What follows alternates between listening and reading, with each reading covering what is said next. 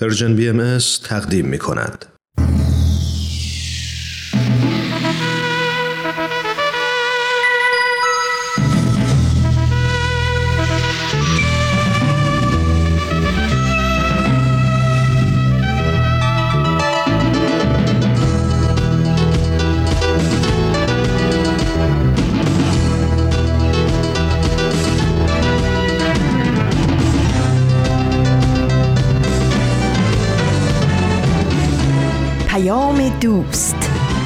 برنامه ای برای تفاهم و پیوند دلها.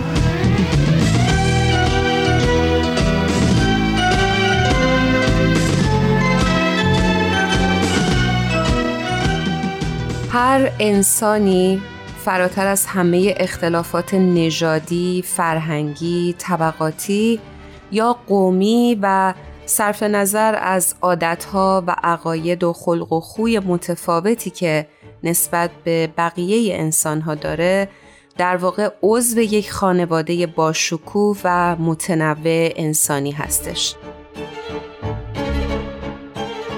وحدت عالم انسانی که هدف قایی و نهایی آین بهایی به شمار میره عبارت از ارتباط کامل بین اقوام و ملل عالم و اتحاد حقیقی و دائمی اونها در کلیه ابعاد زندگی انسانه این وحدت به معنای نادیده گرفتن تنوع جامعه بشری نیست.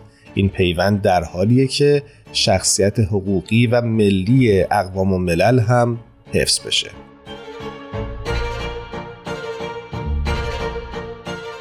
به پادکست هفت خوش اومدید. من ایمان هستم. من هم عرض ادب دارم خدمت تک تک شما مخاطبین عزیزمون هرانوش هستم.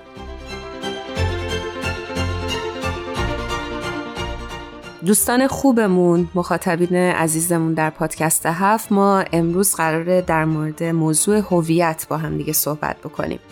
اول در ابتدای برنامه بریم سراغ تقویم و بعد با هم دیگه این گفتگو رو پی بگیریم. امروز جمعه دهم آذر 1402 خورشیدی برابر با اول دسامبر 2023 میلادیه و شما با یک پادکست هفته دیگه همراه هستید.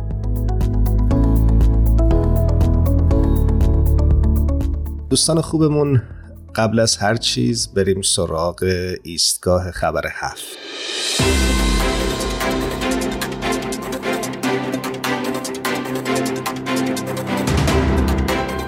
تیتر سرویس خبری جامعه باهایی میگه بینش های از میدان عمل پادکستی اقدامات در جهت منافع عمومی در پاپوا گینه نو را بررسی می کند. در این قسمت پادکست از سرویس خبری های کسی یا روح عضو هیئت مشاورین قاره استرالیا را میشنویم که داستانهایی درباره برخی از تلاش‌های باهایان پاپواگینه نو جهت کمک به رفاه اجتماعشان را به اشتراک می‌گذارد.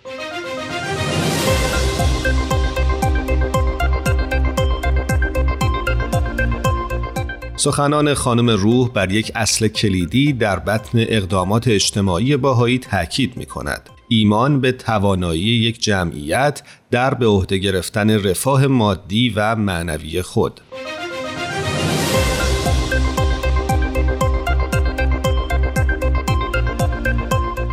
او توضیح می دهد که چگونه در محله ها در سراسر پاپوا گینه نو مردم در برنامه آمادگی برای اقدام اجتماعی شرکت می کنند. این برنامه یک ابتکار آموزشی الهام گرفته از آموزه های باهایی است که توانایی افراد را از طریق بکارگیری دانش علمی همراه با اصول معنوی در جهت کمک به توسعه جوامع خود تقویت می کند.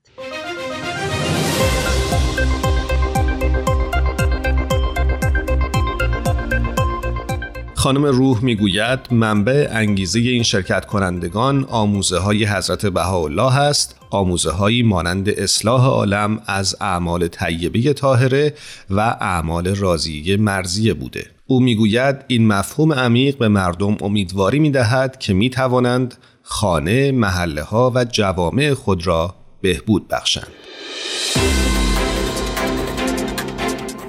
اگر دوست دارید که این پادکست رو گوش بکنید سریع به وبسایت سرویس خبری جامعه باهایی بزنید به آدرس news.bahai.org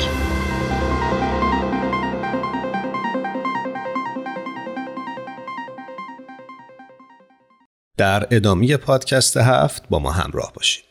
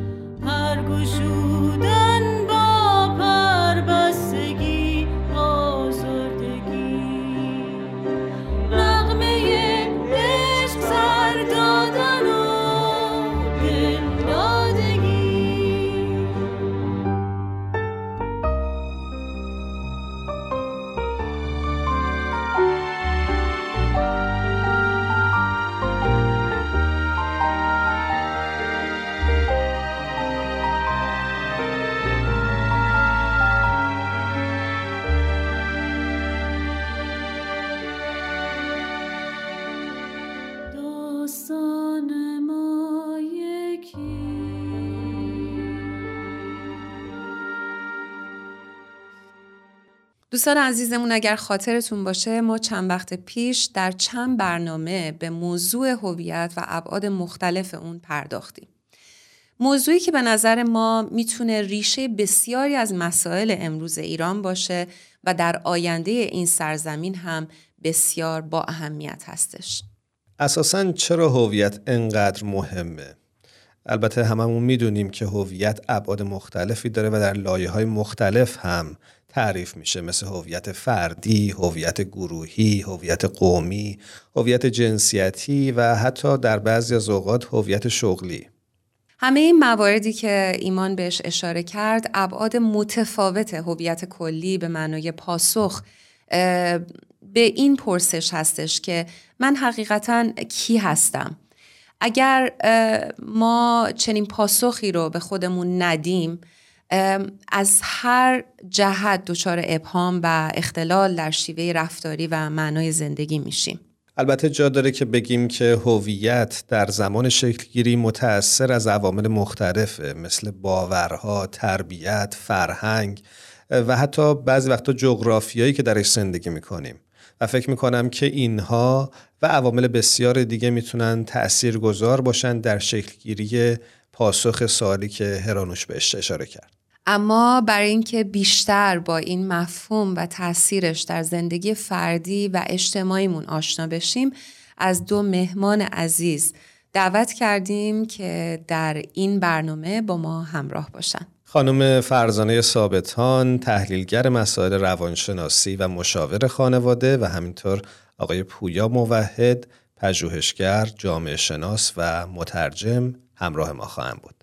بریم با این دو عزیز صحبت کنیم.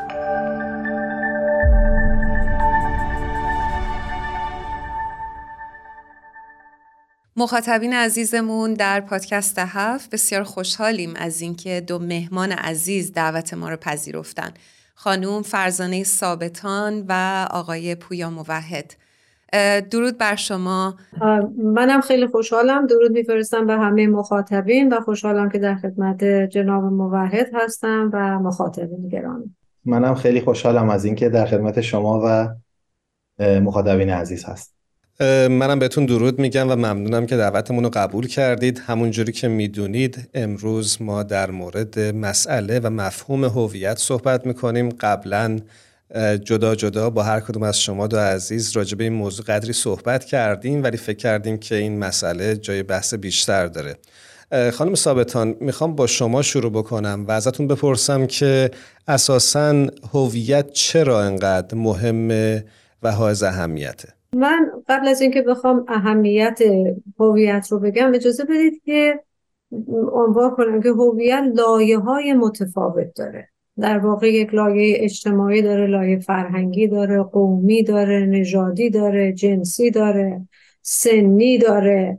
تمام اینها لایه های هویت رو می‌سازه. یعنی من می‌تونم یه زن باشم در سن فرض کنید 60 سالگی باشم ایرانی باشم کرد باشم انسان باشم. همه اینها در واقع عواملی است که در مسئله هویت به شمار میره و هویت رو مهم می‌کنه. به عبارت دیگه هویت رو اگر بخوایم تعریفش کنیم میگیم که هویت در پاسخ به این سوال هست که من کیستم؟ یعنی من با رفتارم گفتارم کردارم نگاهم نسبت به مسائل و حتی تعریفی که از خودم می‌کنم چه برای خودم چه برای دیگران دارم در واقع هویتم رو ابراز می‌کنم که من چه کسی هستم من کی هستم.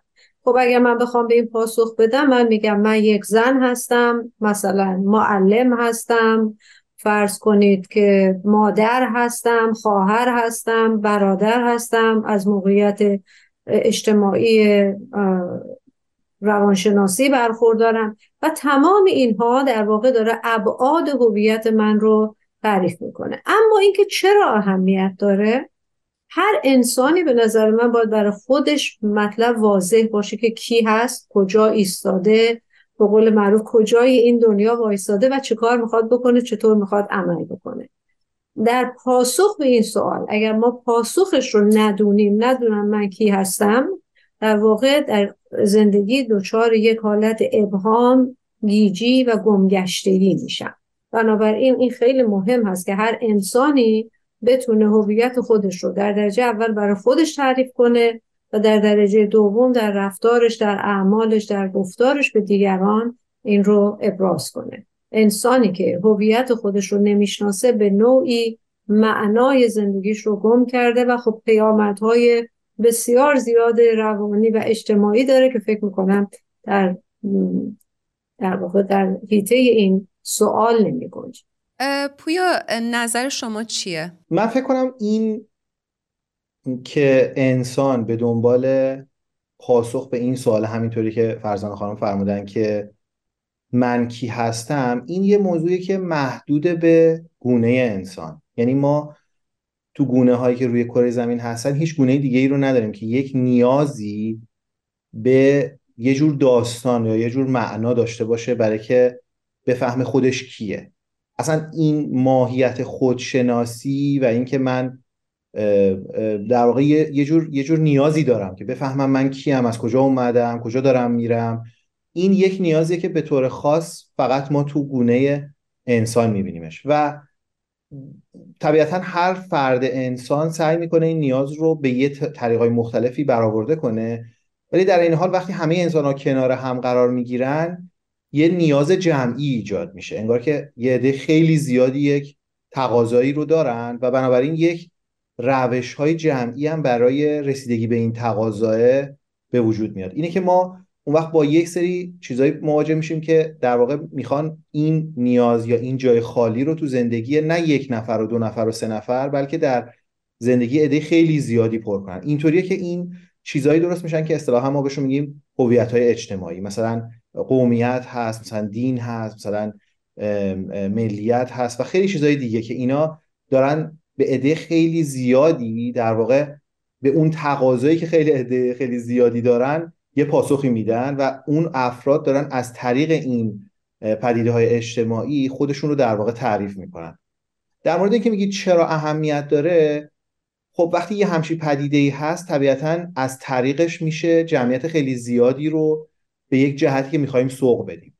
یعنی وقتی یه عده زیادی اینکه من کی هستم رو از طریق فرض کنیم مثلا یه دینی یا یک قومیتی دارن تعریف می‌کنن بنابراین تعریف اون قومیت تعریف اون دین تعریف اون کشور تبدیل میشه به یه چیزی که می‌تونه این عده خیلی زیاد رو به یه جهتی که مشخص شده در واقع سوق بده.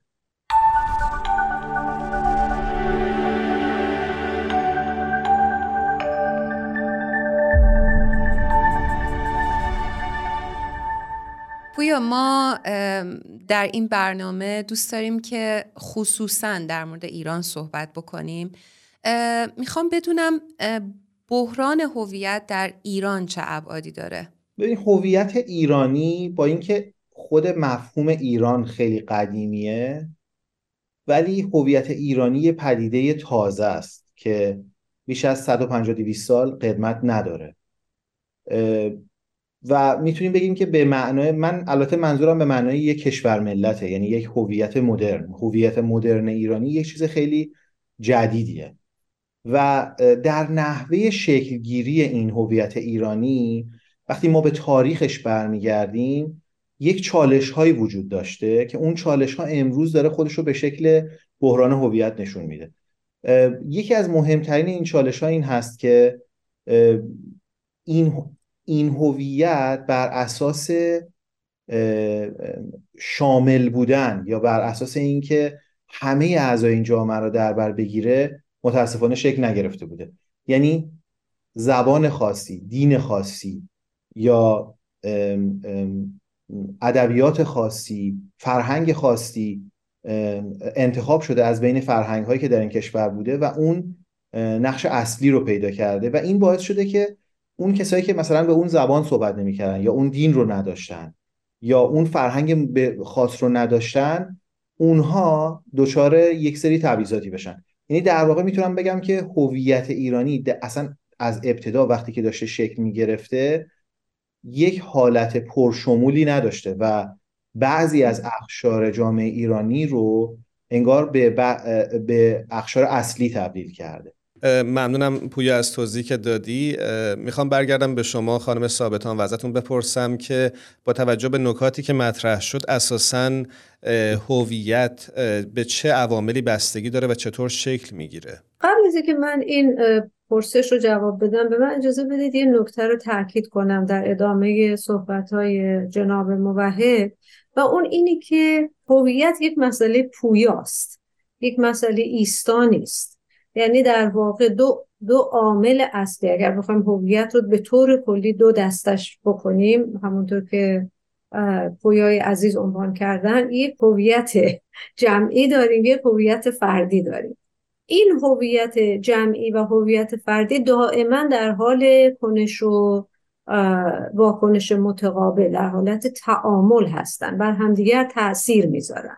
خب خود این تاثیر گذاری باعث میشه که دائما در حال حرکت باشه حالا در این میان عوامل دیگه فردی، درونی، احساسی، عاطفی از یک طرف و عوامل دیگه از نظر اجتماعی، اقتصادی، سیاسی، قومی، مذهبی، فرهنگی از طرف دیگه تأثیر گذارن روی این تعاملی که داره بین فرد و جامعه اتفاق میفته. خب بنابراین وقتی ما نگاه بکنیم می‌بینیم یکی از بحران هایی که ما الان در هویت ایرانی باهاش مواجه شدیم وضعیت و شرایطی است که در واقع هویت ایرانی در اون قرار گرفته. ما در یک جامعه تمامیت خواه یا توتالیتریان داریم زندگی می‌کنیم و یکی از بزرگترین بحران هایی که ما در این جامعه باهاش مواجه هستیم این هست که از یک طرف نیروی داره وارد میشه. که این افراد افراد جامعه تک تک و حتی به طور جمعی هویت جمعی شکل نگیره و اگر هم شکلی می‌خواد بگیره یک شکل تقلیدوار و دنبال رو داشته باشه و تفکر نداشته باشه. این یکی از اون مسائلی است که در واقع هویت ایرانی بحران ایجاد کرده. یعنی ما در با یک جامعه و با یک گروهی مواجه هستیم که دارن قدرت تفکر رو ازشون می‌گیرن و خودشون هم به نوعی در اثر این تعامل تن به این مسئله میدن. خب برای این مسئله اگر که ما بخوایم ببینیم که چه راهی داریم چه مشکلی وجود داره چه چیزی حرف اول رو می‌زنه ما می‌بینیم که مسئله آموزش خیلی خیلی مهمه. یعنی آموزش هست. حتی خود هویت در جریان تحولات فردی اجتماعی رشد و همه اینها به نوعی یادگیری است. من یاد می‌گیرم که کی باشم. من یاد می‌گیرم که این چگونه پاسخ بدم به اینکه تو کی هستی. من یاد می‌گیرم که ایرانی بودنم یعنی چی؟ من یاد می‌گیرم که زن بودنم مادر بودنم تمام اینها رو یاد می‌گیرم.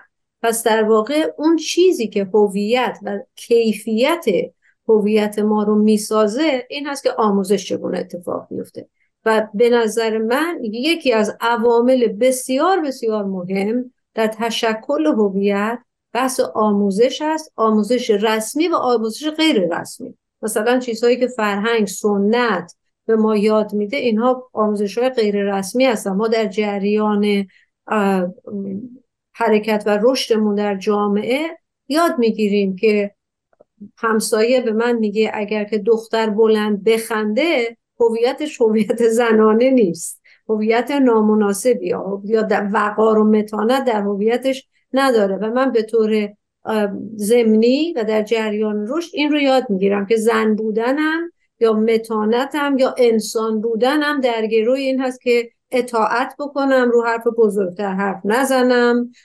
بچه مطیع و سر به زیری باشم و همینطور این شکل می‌گیره میره بالا. این آموزش تیغ دولب است. می‌تونه هویت های ناکارآمد و ناسازگار رو در فرد و جامعه ایجاد کنه. می‌تونه کمک بکنه به اینکه ما هویت سالمتری چه از جهت جمعی چه از جهت فردی داشته باشیم و سلامت به این معنی که هویتی باشه که بتونه همه رو به یگانگی و صلح و آرامش برسونه. چه با خودمون چه با دیگر پس ما من اینطور برداشت کردم که هویت در واقع همیشه در حال تغییر می‌تونه باشه. درسته؟ صد درصد. پویاست. خیلی پویاست. نه جناب پویا موحد ولی پویاست. بله بله.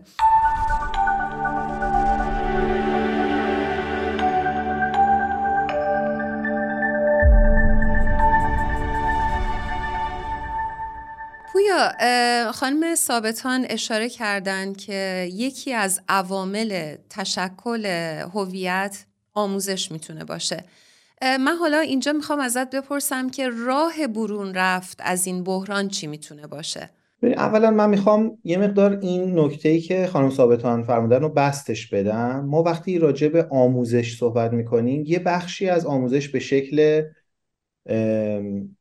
می‌تونیم بگیم مثلا مدرسه و نمی‌دونم کتاب و اینجور چیزا هست. یه بخش بزرگتری از آموزش اون چیزیه که جامعه شناسا بهش میگن اجتماعی شدن. ما اینکه کی هستیم و یاد می‌گیریم مثلا با مشاهده پدر مادرمون یا با مشاهده افراد دیگه که توی جامعهمون هستن یا از هنر یا از آثار ادبی که توی کشور ما هست به زبان ما هست از اونها داریم این آموزش رو دریافت می‌کنیم. و منم موافقم که این آموزش اون چیزی که واقعا مقوم هویت افراد نهایتا.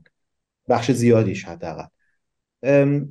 ببین در مورد ایران وقتی ما صحبت می‌کنیم همونطوری که عرض کردم ما دو جور هویت ملی داریم. یعنی وقتی شما به هویت های مدرن نگاه می‌کنید دو جور هویت ملی شکل گرفته. یه سری هویت های ملی هستن که اصطلاحا ما بهش میگیم هویت های ملتینگ پات یا هویت های یک دست کننده بعضی های دیگه هستن که هویت های متکثر هستن. مثلا کشور آمریکا تا حدی از بعضی از جهات مثل این هویت ملتینگ پاته یعنی چی؟ یعنی مثلا شما اگه می‌خواید آمریکایی باشید باید حتما زبان انگلیسی رو یاد بگیرید. اگه زبان انگلیسی رو یاد نگیرید از بعضی از خدمات اجتماعی از صحبت کردن توی دادگاه و اینا یه محروم محرومیت هایی دریافت می‌کنید بنابراین هر کسی که میره آمریکا آخرش باید اون اون زبان خاص رو یاد بگیره. در مقابل ما کشورهایی رو داریم مثلا مثل کانادا یا مثلا مثل هندوستان که اینا هویت ملیشون بر اساس بعضی از عناصر خاص شکل نگرفته. مثلا شما وقتی به هندوستان مثلا نگاه می‌کنید هیچ عنصری شما نمی‌تونید پیدا کنید که همه مردم هندوستان توش مشترک باشن. نه دینشون نه زبانشون مثلا این زبانی که ما بگیم زبان هندی فقط 200 میلیون نفر بهش صحبت می‌کنن. یعنی می‌تونیم بگیم اکثریت هندی ها اصلا زبان هندی رو نمی‌فهمن و زبان های دیگه ای دارن صحبت می‌کنن. چیزی می‌خوام بگم اینه که پس هویت ملی هندی نیومده یکی از عناصر یا چند تا از عناصر فرهنگی فرهنگ های موجود در بستر خودش رو بگیره. اینا رو تبدیل کنه به عنصرهای اصلی.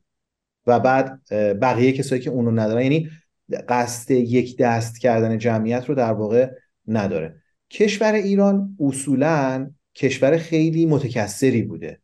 تا قبل از صفویه. یعنی مثلا ایرانی ها یک دین نداشتن. ما, ما وقتی به عرصه ایران در قبل از اون نگاه می‌کنیم ما مسیحی های زیاد داشتیم. قوم های مسیحی داشتیم. ما, ما یهودی داشتیم. سنی داشتیم. شیعه داشتیم. ولی این ماجرا وقتی که خواست هویت مدرن ایران شکل بگیره اون نیروهایی که می‌خواستن به این هویت شکل بدن در شکل دادن به این هویت بعضی از این عناصر رو من می‌تونم بگم برکشیدن. یعنی اینها رو غلبه دادن به بقیه عناصر. همینطور شما مثلا به زبانهای ایرانی نگاه کنید اصلا ایران کشور تکسر بوده. ایران کشور کوروش بوده که کوروش به خدایان همه این اقوامی که در واقع در عرصه ایران زمین زندگی می‌کردن احترام میذاشته. حالا ما ایران رو تبدیل کردیم به یک کشوری که همه در واقع نه حتی به یک دین به یک فرقه خاصی از اون دین باور دارن یا همه لزوما به یه زبون صحبت می‌کنن. این مسئله تنش های خیلی زیادی توی تاریخ مدرن ایران ایجاد کرده که ما مثلا می‌تونیم مثلا شما می‌دید فقط در قرن بیستم پنج, پنج یا شش تا قیام بزرگ اقوام رو ما داریم توی ایران که اینا البته همش به اسم شورش محسوب میشه. ولی شما وقتی به بنیادش نگاه می‌کنید می‌بینید که اینا همش مسئله تبعیض بوده. مسئله مسئله این بوده که چرا باید یک فرهنگ ما به رسمیت شناخته اینکه من می‌خوام بگم اگر ما بخوایم از این بحرانی که ما الان تو ایران داریم خارج بشیم شاید باید شروع کنیم دوباره ایرانی بودن رو تعریف کنیم. و ایرانی بودن رو به شکل یک ایران متنوع ولی متحد تعریف کنیم. ایرانی که توش آدما می‌تونن فرهنگ‌های مختلف داشته باشن. می‌تونن دینای مختلف داشته باشن. می‌تونن زبونهای مختلف داشته باشن. و البته هر نقطه اشتراکی هم که بین خودشون دارن اون رو خیلی تقدیر می‌کنن و خیلی دوست دارن. و اتفاقا تنوع خودشون رو عامل غنای اون کشور می‌دونن. بنابراین من فکر می‌کنم حقیقتش که تا وقتی که ما ایرانی بودن رو نتونیم باز تعریف کنیم به طرزی که بتونه تنوع جمعیت ایران رو در بر بگیره بعضی از این تنش های هویتی به این راحتی ها خاتمه پیدا نخواهد کرد. سپاسگزارم پویا از توضیح که دادی. چون وقت برنامه ما محدوده می‌خوام در پایان از شما خانم ثابتان بپرسم که علاوه بر باز تعریف مفهوم هویت همونجوری که پویا بهش اشاره کرد عامل دیگه ای رو هم شما می‌تونید ازش یاد بکنید که بتونه تأثیر گذار باشه در این راه؟ بله البته تاکید می‌کنم که پاسخی که من میدم در واقع ریشه است در همین نکته که جناب موحد عزیز عنوان کردن و اون این هست که برای اینکه اصولا تکسر خوبه برای اینکه تکسر باعث رشد میشه باعث حرکت میشه و هر جایی که تلاش بشه این تکسر به یک دست سازی و همسان سازی تبدیل بشه ایجاد اشکال می‌کنه. ایجاد, ایجاد این رو می‌کنه که هویت من از اون حالت پویایی در بیاد و یک به یک هویت جامد ایستای بدون حرکت عذر می‌خوام این کلمه رو به کار ببرم مرده در بیاد. خب؟ به همین دلیل تلا این تلاشی که عنوان کردن بسیار بسیار از نظر اجتماعی خیلی خیلی مهمه. ولی علاوه بر این از نظر فردی هم باید یک تحول به وجود بیاد. یعنی این تلاش و تقلای اجتماعی نیازمند این هست که این تحول فردی در من به وجود بیاد. تحول فردی فقط زمانی به وجود میاد که فرد بتونه پرسش بکنه بتونه نقد بکنه. و پرسش و نقد کردن در اتفاقا چالش های این تنوع و تکسر و چندگونگی فعالتر میشه. و ما متاسفانه چیزی که در ایران کم داریم یا کم داشتیم خوشبختانه من می‌بینم نسل جوان این رو بیشتر داره یاد می‌گیره ذهن نقاد هست. نقادی نه به معنی ایرادگیری نه به معنی خورده بینی بلکه نقادی به معنی پرسشگری به معنی اینکه همه چیز رو قطعی نپذیرفتن. به معنی اینکه باز و اوپن بکنیم ذهن خودمون رو به همه چیزهایی که متنوع هست متکثر هست و نکات مثبتش رو ببینیم بهره بگیریم و این نقاد بودن هست که می‌تونه ما رو از این حالت یک دستی و خمودت و جمودت بیرون بکشه و هویت ما رو از یک هویت مرده ایستا به یک هویت زنده فعال تبدیل کنه و اون چندگانگی و تنوع رو در جامعه دامن بزنه بهش در دوستان عزیزمون ما خیلی دوست داریم که بیشتر در خدمتتون باشیم و من که حقیقتا خیلی لذت می‌برم هر بار که با شما صحبت داریم. و امیدواریم که بتونیم دفعات بعد هم در خدمتتون باشیم. هر جا هستید خوب و خوش و سلامت باشید. خدا نگهدارتون. خیلی ممنون از شما و خدا نگهدار. منم ممنونم و وقت همگی بخیر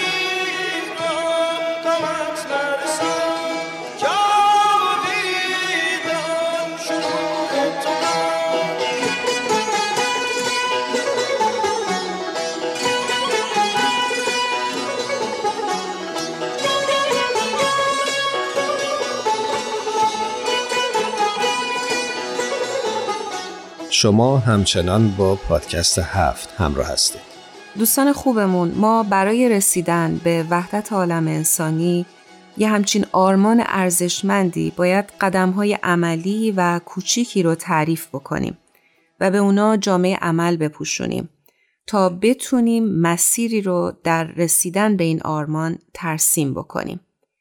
تجربه جامعه جهانی باهایی نشون داده که اگر ما بتونیم در واحدهای کوچیکتری از جمعیت پیوند عمیقی فارغ از تنوع در رنگ، زبان، قومیت، آداب و رسوم، مذهب، طبقه اجتماعی و غیره به وجود بیاریم از این الگو می‌تونیم در سطح اجتماع بزرگتر یا در سطح ملی هم بهره ببریم. فارغ از اینکه من کجایی هستم چه دینی دارم چه رنگ پوستی دارم چه شغلی دارم چه جنسیتی دارم و خیلی جوابهای دیگه این جواب در رتبه اول قرار می‌گیره که من انسان هستم و این اون حلقه پیوند دهنده و وحدت بخشی هست که ما را به هم متصل می‌کنه. و به نوعی ما را در یک کفی برابر با دیگران قرار میده و هیچ احساس متفاوتی ایجاد نمی‌کنه که به واسطه اون از بقیه هم نوعانمون جدا بشیم و یا در گروه و دسته خاصی قرار بگیریم. عزیزانمون اما اینکه شما در مورد مسئله هویت چی فکر می‌کنید بریم از زبان سمر و مهمانانش بشنویم.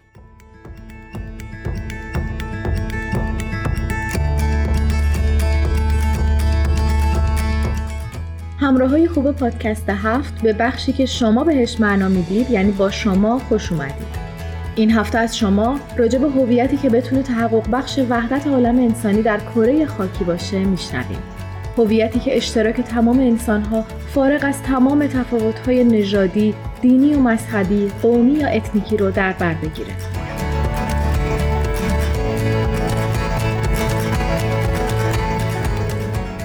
از روز ازل یک کره زمین بوده و یه نوع انسان که خلق شده. تمام این خطکشی ها یا مرزبندی ها که هزار و یک ملیت متفاوت رو تعیین کرده یا اینکه هر کس به واسطه مکان جغرافیایی که قرار گرفته صاحب یک رنگ پوست یا خصیصه ظاهری متفاوت شده یا کلی مثال دیگه تمامش در اولویت دوم قرار می‌گیره. و اون اشتراک اساسی و هویتی که باید بهش برگردیم اشتراک در یکی بودن نوع انسان و شرافت ذاتیشه. امروز از محسا و پویا خواستیم برامون فهمشون رو از هویت وحدت بخش بگن. همینطور بگن که نقش تعلیم و تربیت از فهم این حقیقت از همون اوایل کودکی در خانواده یا های اجتماعی به چه شکله. مفهوم هویت که هم جنبه فردی داره و هم جنبه جمعی در واقع درک ماست از اینکه ما کی هستیم و در کجای این جهان ایستادیم. درک ارتباط خیلی نزدیکی با حس هدفمندی که ما تو زندگی دنبال می‌کنیم داره و البته با نحوه برداشت ما از روابطمون با بقیه. بنابراین اینکه چه عواملی تعیین کننده این هویت هستند مسئله که خیلی جدی باید بهش فکر کرد و مورد توجه قرار داد. خیلی وقتها ممکنه مبنای هویت ما انسانها تفاوتها یا وجوه تمایزمون با بقیه باشه. این تفاوت ها ممکنه واقعی و یا خیالی باشن. به عنوان مثال بعضی ویژگی های جسمانی و اجتماعی ما مثل رنگ و نژاد و جنسیت و ملیت و قومیت که گاهی برای تعریف افراد بشر و تقسیمشون به گروه های مختلف استفاده میشه ممکنه مبنای هویت بعضی از افراد قرار بگیره یعنی بعضی خودشون رو با زن یا مرد بودنشون تعریف بکنن و یا ادعی بر اساس قومیت و ملیتشون وقتی مبنای هویتیابی ما این تفاوت ها باشه طبیعتا ما رو در کنار بعضی از افراد که تو این ویژگی ها با ما شریکن قرار میده و از اون طرف در مقابل یا در تضاد با دیگر افراد. من فکر کنم هر فردی می‌تونه تعریفی از هویت برای خودش داشته باشه. ولی حالا اگه مفهوم هویت یه محور داشته باشه که محورش یگانگی همه انسان ها و نوع بشر باشه یا به یه تعریف دیگه اینکه همه ما عضوی از یه خانواده بشری هستیم اون موقع این هویت من می‌تونه تو مسیر رشد من خیلی موثر باشه. مثلا تفاوت هایی که وجود داره تفاوت قومیتی نژادی نمی‌دونم جنسی مذهبی که خب توی محیط زندگی من به چشم میاد تو تفکرات من نمی‌تونه اثر مخرب بذاره. رابطم رو با اجتماعم به هم نمی‌زنه تو حالت تدافعی و رقابتی نمی‌بره. در واقع در طول تاریخ افرادی که به قیمت زیان و ضرر بقیه به دنبال سود و منفعت شخصی خودشون بودن اغلب از این تفاوتها به عنوان وسیله تفرق اندازی بین مردم استفاده کردند. فقط و فقط برای پیشبرد منافع خودشون. که به مرور زمان این تفاوتها و این وجود تمایز به کلیشه های تبدیل شدن که مبنای هویتیابی افراد قرار گرفتن. که البته به نظر میاد این شکل محدود و تنگ نظرانه هویتیابی اثرات خیلی مخرب و ویرانگری برای این جهان به همراه داشته.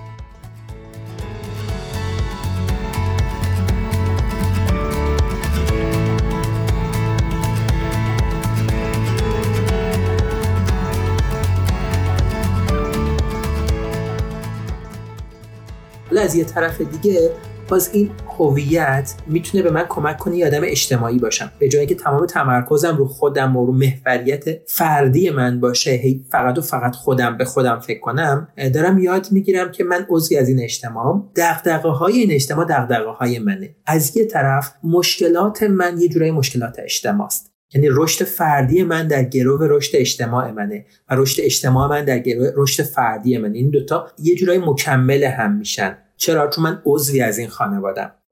بنابراین اگه می‌خوایم به سمت وحدت بریم و تمدنی روی این زمین بسازیم که مبتنی بر وحدت عالم انسانیه باید هویت‌هایی فراتر از این تفاوت‌های واقعی یا تخیلی ساخته بشن. هویتی که مبتنی بر اساسی ترین جنبه ماهیت بشریه ماهیتی روحانی که همه ما تو شریکیم. اینکه همه انسانها با وجود تفاوت‌های جسمانی دارای حقیقت روحانی هستند و همه قابلیت ظاهر ساختن صفات و ویژگی‌های روحانی و ملکوتی رو دارن یک حقیقت روحانی که می‌تونه مبنای هویت اصلی و اولیه هر انسانی باشه.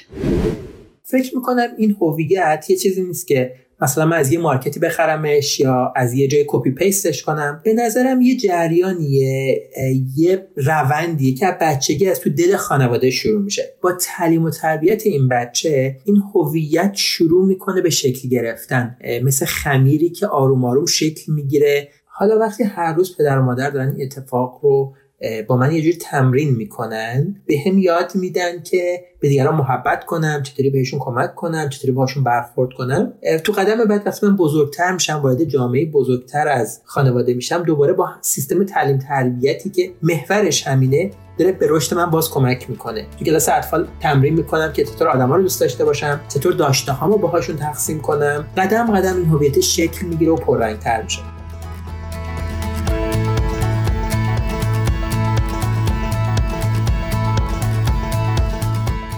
ایجاد این هویت ما دیگه در مقابل و در تضاد با بقیه افراد قرار نمی‌گیریم. دیگه بقیه رو با چشم بیگانه نگاه نمی کنیم همه افراد رو اعضای یک هیکل واحد می‌بینیم. هیکلی که سلول ها و اعضای اون با وجود تفاوت ها و تنوع بسیار زیاد اما در هماهنگی و اتحاد با هم همکاری می‌کنند تا موجودیت انسان رو ممکن بکنن تعلیم و تربیت صحیح مبتنی بر اصل یگانگی نوع بشر می‌تونه کمک کنه که افراد از کودکی به شیوه آموزش ببینن که برابری و یگانگی نوع بشر رو امری مسلم و حقیقتی غیر قابل انکار بدونن. حذف رقابت خودخواهانه و برتری طلبانه در تعلیم و تربیت عامل مهمی در جهت ایجاد وحدته. در کنار اون وقتی پرورش صفات روحانی و خصایل ملکوتی مثل عدالت، محبت و عشق و امانت مرکز توجه هر آموزشی قرار بگیره، هر تفاوتی در بین به عنوان عامل زیبایی و وحدت بخش در نظر گرفته میشه و در نهایت به افزایش هماهنگی و اتحاد بین افراد بشر کمک می‌کنه.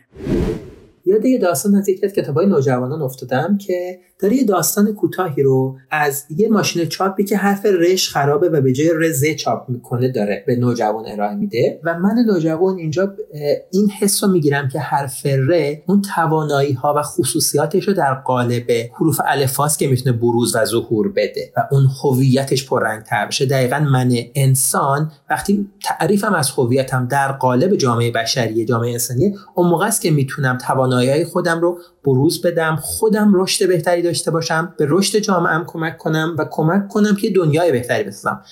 چرا؟ چون مفهوم من از هویت در گرو یه خانواده بزرگ بشری امروز داریم می‌بینیم تعصب های مختلف در سراسر جهان به اوج خودشون رسیدن.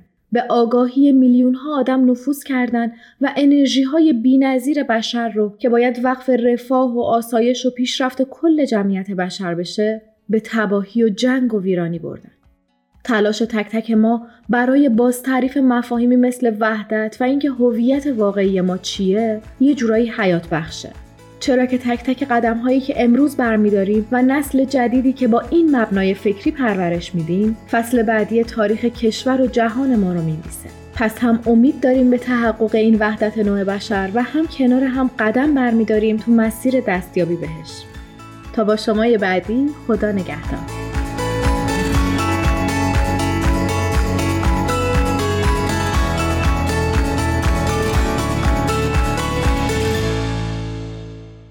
جمله است منصوب به رهبر فقید هند گاندی شما باید تغییری باشید که می‌خواهید در جهان مشاهده کنید یک بار دیگه ممنون هستیم از همه شمایی که با پادکست هفت تا این لحظه همراه بودید و همینطور تهیه کننده های خوب برنامهمون که به ما این امکان رو دادن که این برنامه رو به دست شما برسونیم. هر جا هستید خوب و برقرار باشید. خدا نگهدار همتون.